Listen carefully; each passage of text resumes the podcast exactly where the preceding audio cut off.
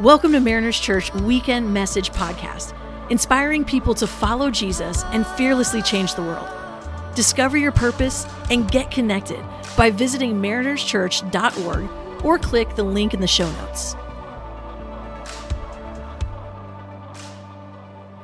We have a golden doodle at our house, and he wanders away from our home frequently, but he's smart. His name's Roscoe, and because Roscoe's smart, he is able to make his way back home. Sometimes he doesn't come back home though, because he's really smart. He goes to Brian and Mariana's house, friends of ours who live on the next street. And the reason he's smart to go there is because Brian and Mariana watch him for us at times, and Mariana feeds him bison. Because we live in Orange County, evidently we take really good care of our dogs here, and Roscoe loves going to Brian and Mariana's house. In fact, I tell our kids, and they don't like when I say this, that I think he would prefer to live with them. And so at times when we can't find Roscoe, we are wise to assume he's made his way to their house. He's figured out how to go to the next street and, and stand in front of their yard and bark till he gets some bison. Sometimes he comes back home, sometimes he goes there. But Roscoe's smart. Dogs are known as being smart. And because dogs are smart, we like to, if we compare ourselves to animals, we like to think of ourselves as dogs. There are 15 Division 1 universities with the mascot of a bulldog.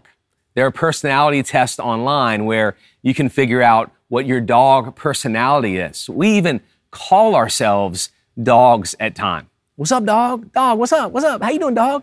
We call ourselves dogs. What we don't call ourselves is sheep.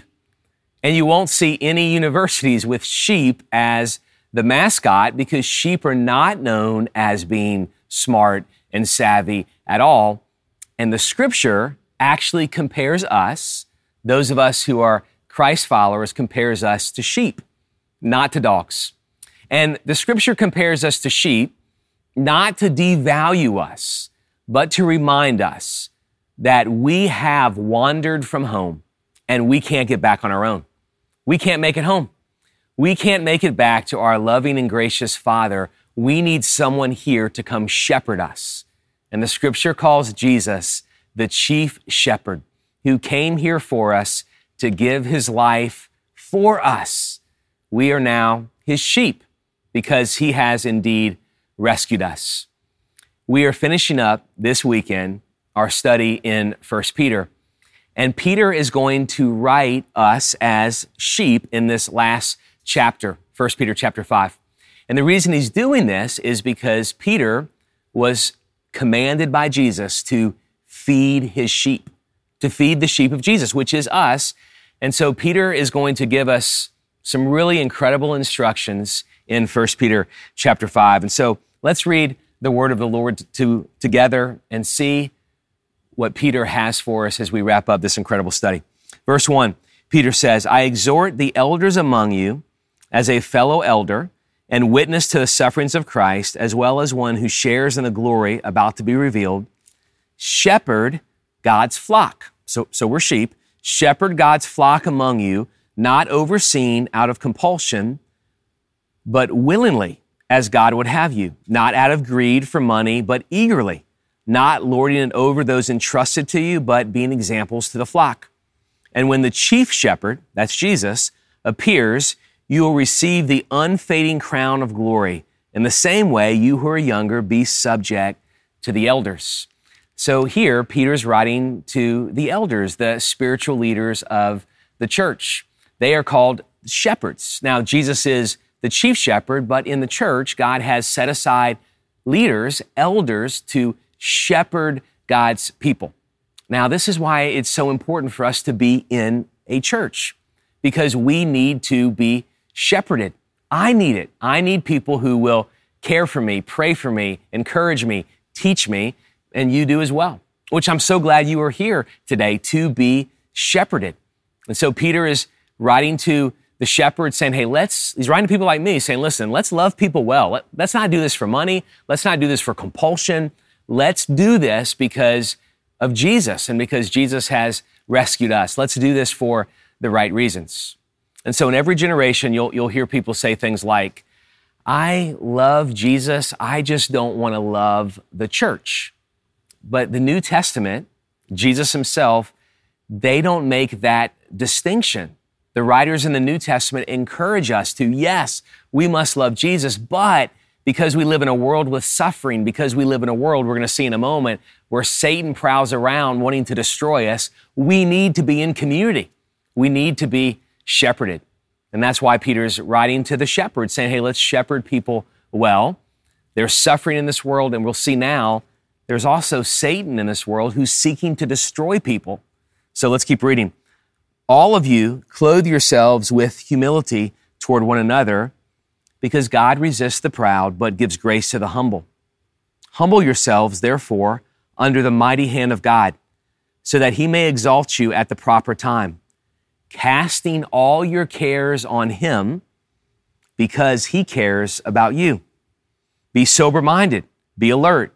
Your adversary, the devil, is prowling around like a roaring lion looking for anyone he can devour. Resist him, firm in the faith, knowing that the same kind of sufferings are being experienced by your fellow believers throughout the world. The God of all grace, who called you to his eternal glory in Christ, will himself restore, establish, strengthen, and support you after you have suffered for a little while. To him be the dominion forever. Amen.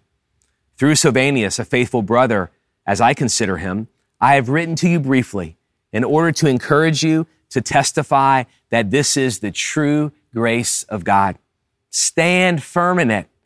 She who is in Babylon, that's the church who is in Rome, who he's calling Babylon, chosen together with you, sends you greetings, as does Mark, my son. Greet one another with a kiss of love. Peace to all of you who are in Christ. This is the word of the Lord. And in this passage, if you had to sum up 1 Peter 5, you could say that Peter is closing this incredible letter by encouraging us to resist Satan and run to shepherds. Resist the devil, run to shepherds. Now, we're tempted to do the opposite. We're tempted to resist shepherds and actually run to evil, but Peter wants us to be cared for, to be shepherded, but to resist Satan. 1 Peter chapter 5 verse 8, he said this, your adversary the devil is prowling around like a roaring lion looking for anyone he can devour. Now Americans are divided on this verse. They're divided on if Satan is real. All of us would likely agree that evil is in the world. I mean, you don't have to live long at all to recognize that there's evil all around us. The longer we live, in fact, the more we recognize that we live in a world where there's evil and evil people. But according to a study by the Barna Research Group, half of Americans believe that Satan is just a symbol of evil and not actually a, a, a living being. But the scripture makes it really clear that Satan is not merely a symbol of evil, but Satan is a living being. Peter says he, he's prowling around right now and he's looking for anyone that he can devour. Jesus said of Satan that he is the thief who comes to steal, kill, and destroy. The scripture says of Satan that he is a liar. He's constantly lying about us. He's the one who hurls insults. He's the accuser of brothers and sisters in Christ. He is evil. He is our enemy and he's powerful and strong. Peter says he's, he's a lion. He can prowl around in a savvy and a strategic way, and he's ready to pounce on prey and destroy. And so 1 Peter 5 gives us a sense that our adversary, Satan, is real and desires to destroy, and he's powerful. But he's not, I really want you to listen and get this. He's not as powerful as God. It's not as if God and Satan are equals and Satan is bad and God is good and there's this war between evil and good and, and maybe the good will prosper in the end. That is not at all what the scripture is teaching. Satan is not an equal of God. God has no equal. He is the creator. Satan is actually a created being. When you study the Old Testament, you see Satan began as an angel in heaven, but he wanted to be like God. He tried to overthrow God. And so God kicked him out of heaven, punted him out of heaven like a football, and his destruction is assured.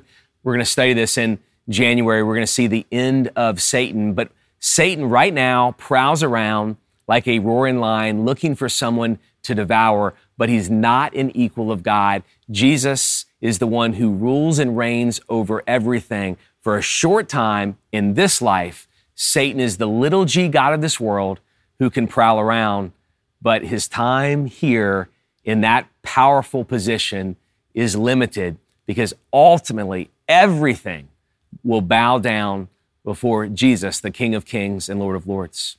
So, Satan, he's real, and I hate him because he seeks to devour me. He seeks to devour you. He seeks to destroy people I love. He lies to us, lies about us. I hate him. We had a funny conversation this summer as a family. On vacation, we were at a lake together, and I remembered uh, uh, when I was a child that the first time I cursed aloud was about Satan. I, I think I was trying to put my mom in an ethical dilemma by which would she prefer, me to have accurate theology or me to curse? And so I, I said this one day. I just said, Satan is an ass. I said that to my mom. And she was like, whoa. And, she, you know, what do you do? Do you, do you correct your child? He said an accurate theological statement. And so my mom said, I loved her response. She said, Yes, he is. And so I said it again and again, over and over again. And finally, my mom stepped in and said, Eric, you are enjoying saying that more than you are enjoying the truth behind it. And so stop saying you can't say it anymore. So that's a memory I have of the, the first time I remember cursing. So I was telling this to my daughters, and one of my daughters, who is I mean, super respectful and, and um, cautious and, and wanting to obey mom and dad. She says, Daddy, can, can I, can I say that? And I said, I said, yeah, I mean, I don't want you to make a habit of it, but if you want to, if you want to say it right now, you, you can. She said, Daddy, are you sure? I don't want to get in trouble. I said, no, you go ahead. You, you can say it. Are you sure? I mean, she is going to say it, but sheepishly approaching it. And so she repeats me. She says the same thing I said. And half a second later, my other daughter blurted out a series of expletives. Satan is a follow. I mean, my mind was blown. She repeated every single curse word that she learned from your kids. I mean, that's what went down. And I, we just died laughing and like the sins of the father repeated in my daughter. Um, that's what took place. But it's true. Satan is all of those things. Satan wants to ruin us and destroy us. So we must recognize that Satan is real, but there's really two errors when we think about the enemy Satan. One is to disregard him completely, the other is to think too highly of him. C.S. Lewis actually wrote that. Lewis said, There are two equal and opposite errors in which our race can fall about the devils. One is to disbelieve in their existence. The other is to believe and to feel an excessive and unhealthy interest in them. The devils are equally pleased by both errors and hail a materialist or a magician with the same delight. In other words, Satan and the demons would love if you constantly thought about them or would love if you never thought about them at all. Satan is very real, but we must be careful that we don't give him too much credit. Some of the struggles we have in our life is not because of Satan, it's because of us and our own sinfulness, our own foolishness. And we must be careful. We don't give credit to Satan for things he didn't do. So if you were a jerk this last week at work, you can't blame that on Satan. That was you being a jerk. If you're a, a teenager and this week you get a D on a test as you go back to school and you don't study at all, you should not come home and be like, the devil, the devil made me get a D. The devil did not make you get a D. You didn't study. You didn't study. Don't give Satan too much credit. At the same time, Satan, because he prowls around like a roaring lion, we must understand that he is real. And lions who are in the wilderness, who in this moment are prowling around looking for their prey, they would love it if their prey did not think they were real. And so Satan is real. He's not co equal with God. God's ultimately the one who has power and control. So we don't need to fear the enemy. We don't need to fear Satan, but we should be wise and resist him. And so, how do we do that? So, Peter gives us three thoughts in this passage on we are to run to shepherds and we are to resist the devil. So, number one, here's how we do that we are to humble ourselves. So, number one, humble yourself. Satan, as he prowls around, he's looking for those of us who are filled with pride. When Satan's prowling meets our pride, we are set up for a disaster. L- let me say that again. Satan is prowling around looking for someone to devour. And was, when his prowling meets your pride, you are set up for a disaster. Peter encourages us to humble ourselves, to not be filled with pride. And the reason Peter can say this with such authority is he knows firsthand the pain of being filled with pride as Satan prowls around. I mean, this is exactly what led to Peter denying Jesus. Satan's prowling met Peter's pride, and it led to his downfall. If you um, haven't seen this story before, it is fascinating. It's in the Gospel of Luke, and Jesus is going to go to the cross to die for us, and he has an interaction with Peter where he, where he tells Peter that Satan has asked God if he could mess with Peter. See, Satan has to get permission from God because Satan ultimately is subject to God. And Jesus lets Peter know that this is happening. In fact, notice this interaction that Jesus and Peter have. And I want you to see the pride of Peter meeting the prowling of Satan. Simon, Simon, look out. Satan has asked to sift you like wheat. This is Jesus speaking to Peter. But I have prayed for you that your faith may not fail. And you, when you have turned back, strengthen your brothers. Now, notice Peter's response. Lord, he told him, I am ready to go with you both to prison and to death. He, he essentially corrects Jesus, Peter does. He says, I'm not gonna, I'm not gonna fall. No way. I will go with you to the death. This is what Jesus says in response.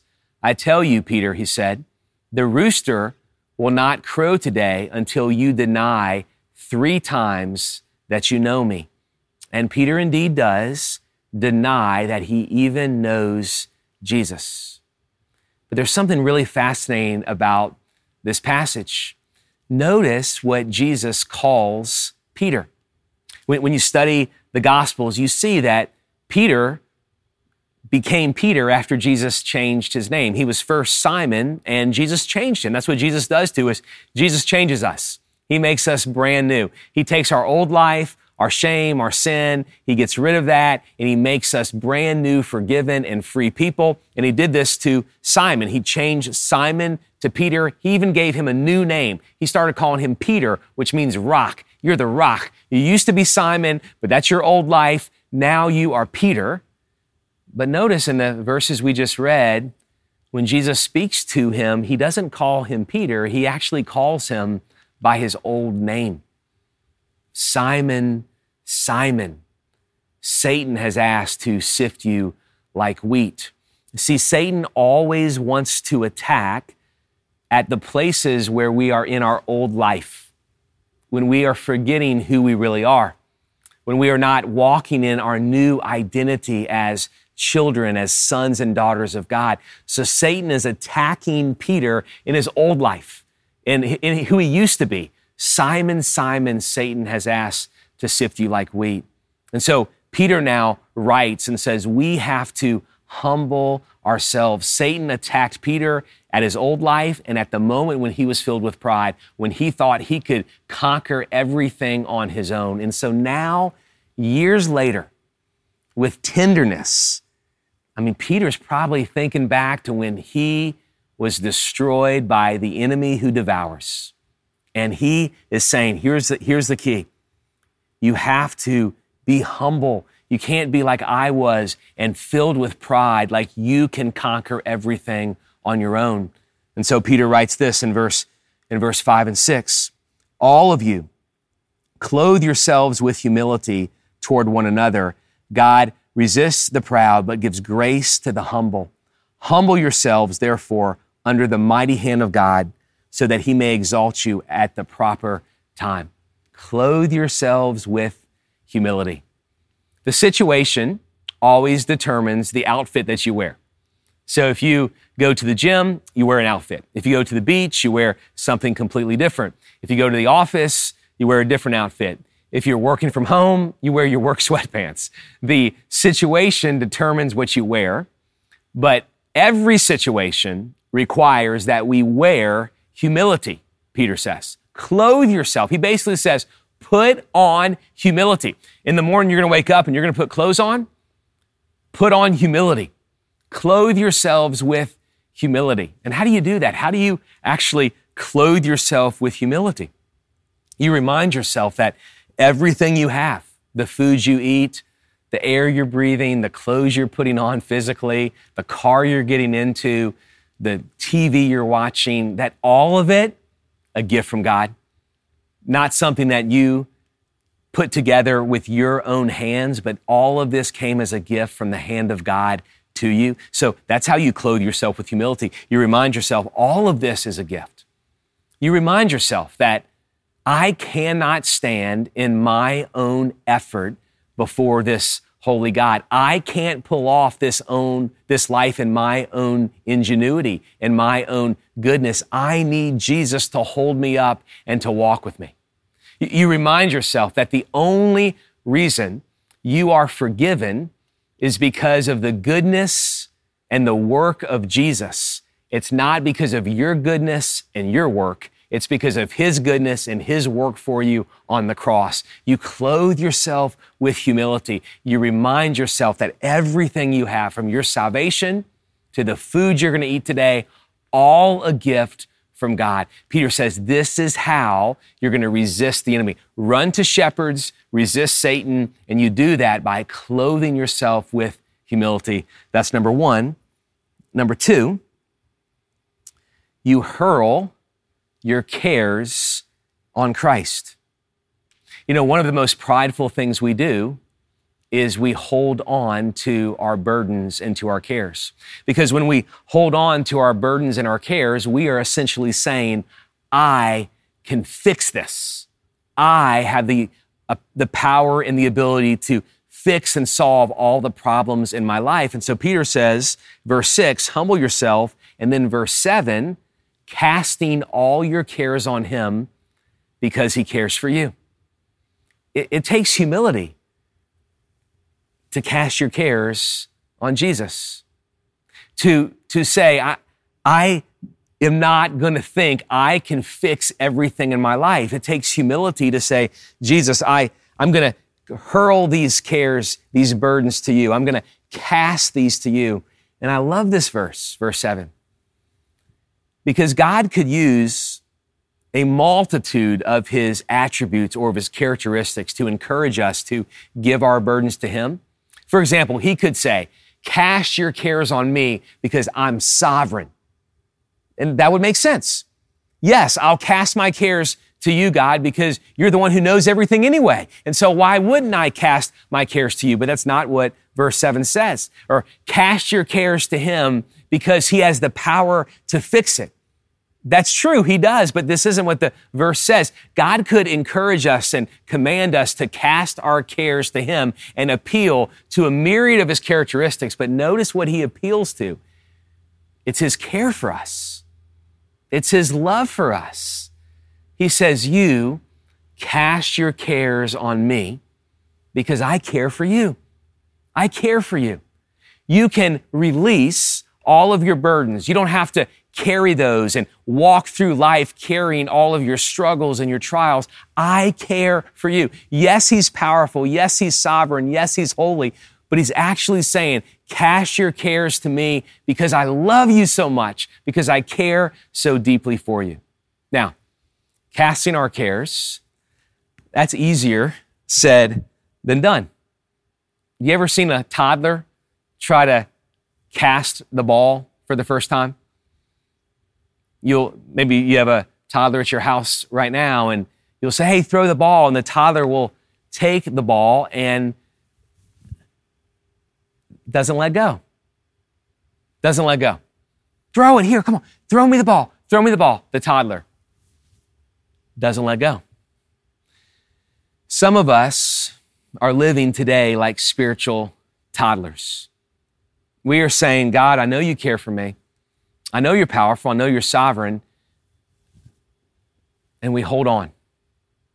We hold on to our burdens. We hold on to our cares. Maybe, maybe we come to church and we watch Mariners online or at one of the congregations right now, and, and you're here and you walked in with a burden and you so badly want to leave that burden behind. And during worship, during singing, and you're not letting go.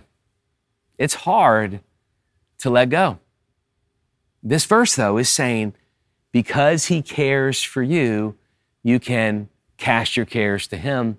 I, I don't always do great at letting go of casting my cares. And here's what my prayers have been like lately as I go to bed. And this has been this, this has been a crazy season, hasn't it? I mean, you right now are living through a global pandemic and all of the implications of that. You are living through a challenging season in all of our lives. There are d- difficulties and struggles that we have. And so I'm assuming that for many of you, you go to sleep like I have gone to sleep or have tried to go to sleep many times, like you lay down and your mind is filled with all of the things, all of the burdens, all of the struggles. And so, my prayer, how God has grown me in this season, has been God, I want to release this to you, but I'm having a hard time letting go. God, will you pry my hands open and give me the grace and give me the faith to let this go? God, I'm going to go to sleep right now. And as I go to sleep, I'm letting go. I'm letting go. Because God, you care for me. And God, you never sleep or slumber. The God of Israel never sleeps or slumbers. And so in faith, I'm going to go to sleep and release this to you. And while I'm sleeping, you're going to be working on behalf of your son. And so you can cast your cares on him. You can because he cares for you. Actually, before we get to our last point, right where you are, maybe you want to open your hands right now and pray something like this Dad, Father, unpeel my fingers from my burdens. Give me the faith to cast my cares on you because you care for me. I release to you. I don't want to hold on. I release to you because you care for me. Amen. All right, third point. Satan is prowling around like a lion seeking to devour. And number three, you can hold your ground. So we live in a world where we struggle with sin, but we don't have to give in to temptation. We live in a world where Satan wants to destroy, but we don't have to give in. We can draw a line in the sand and we can commit to hold our ground. This is what Peter writes in the next verse. He says in verse 9, resist him, resist the devil, firm in the faith, knowing that the same kind of sufferings are being experienced by your fellow believers throughout the world. And this is encouraging. So Peter's saying, hey, you're not the only one who's going through a messy divorce. You're not the only one who has that doctor's prognosis. You're not the only one who's lived through a global pandemic. You're not the only one who's facing persecution at work. You're not the only one who's going through job loss. Yes, those things are so painful and it's brutal in a world filled with crooked lines and lots of suffering, but you can hold on to the faith. You can resist the devil. You're not alone. You're not alone. Others go through the same suffering, and you're not alone because Jesus walks with you in the middle of your suffering. So, in the middle of your struggles, in the middle of a world with all kinds of crooked lines, draw a line in the sand and resist the devil. And you can ultimately do that because though Satan is a prowling lion looking for someone to devour, the scripture says there's another lion. And this lion has a much louder roar. And this lion is the conquering king. And this lion is the one who rules and reigns over everything. Jesus in the scripture, in the last book of the Bible, is called the lion of the tribe of Judah. Look at this, Revelation 5, verse 5. Look, the lion from the tribe of Judah, the root of David has conquered. Jesus has conquered. He conquered the grave when he rose again from the dead. He conquered our sin on the cross. And one day he rules and reigns over everything when he returns and he kicks Satan to the curb throughout all of eternity. Jesus is the one who conquers all. He is the ultimate lion. And because of Jesus, the lion of Satan will be silenced. He will be crushed. His head will be crushed underfoot of Jesus. Our King rules and reigns for all time. And because of that, we can draw a line in the sand and we can resist the enemy now. Run to being shepherded, cared for, and resist the devil. Resist the devil by putting on humility, by casting your cares before Jesus, and by holding your ground.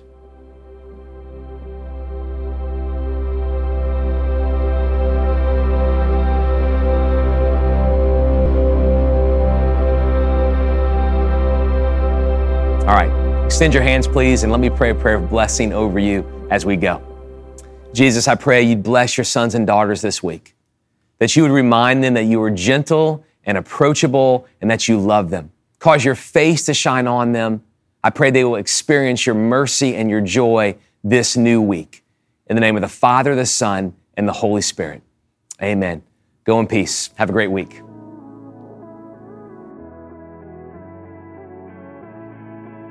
Thanks for tuning in to the Mariners Weekend Message Podcast. To support the ministry of Mariners Church, you can click the link in the show notes or download the Mariners app at your favorite app store. If you've been navigating God's wisdom with us through this year's annual read and would like to hear personal reflections from pastors in your community, check out the Gospel Everyday podcast. Imagine feeding your heart, mind, and soul with the kind of practical wisdom that will change your life. If you haven't picked up the annual read yet, visit marinerschurch.org or download the Mariners app for more information on where to find it.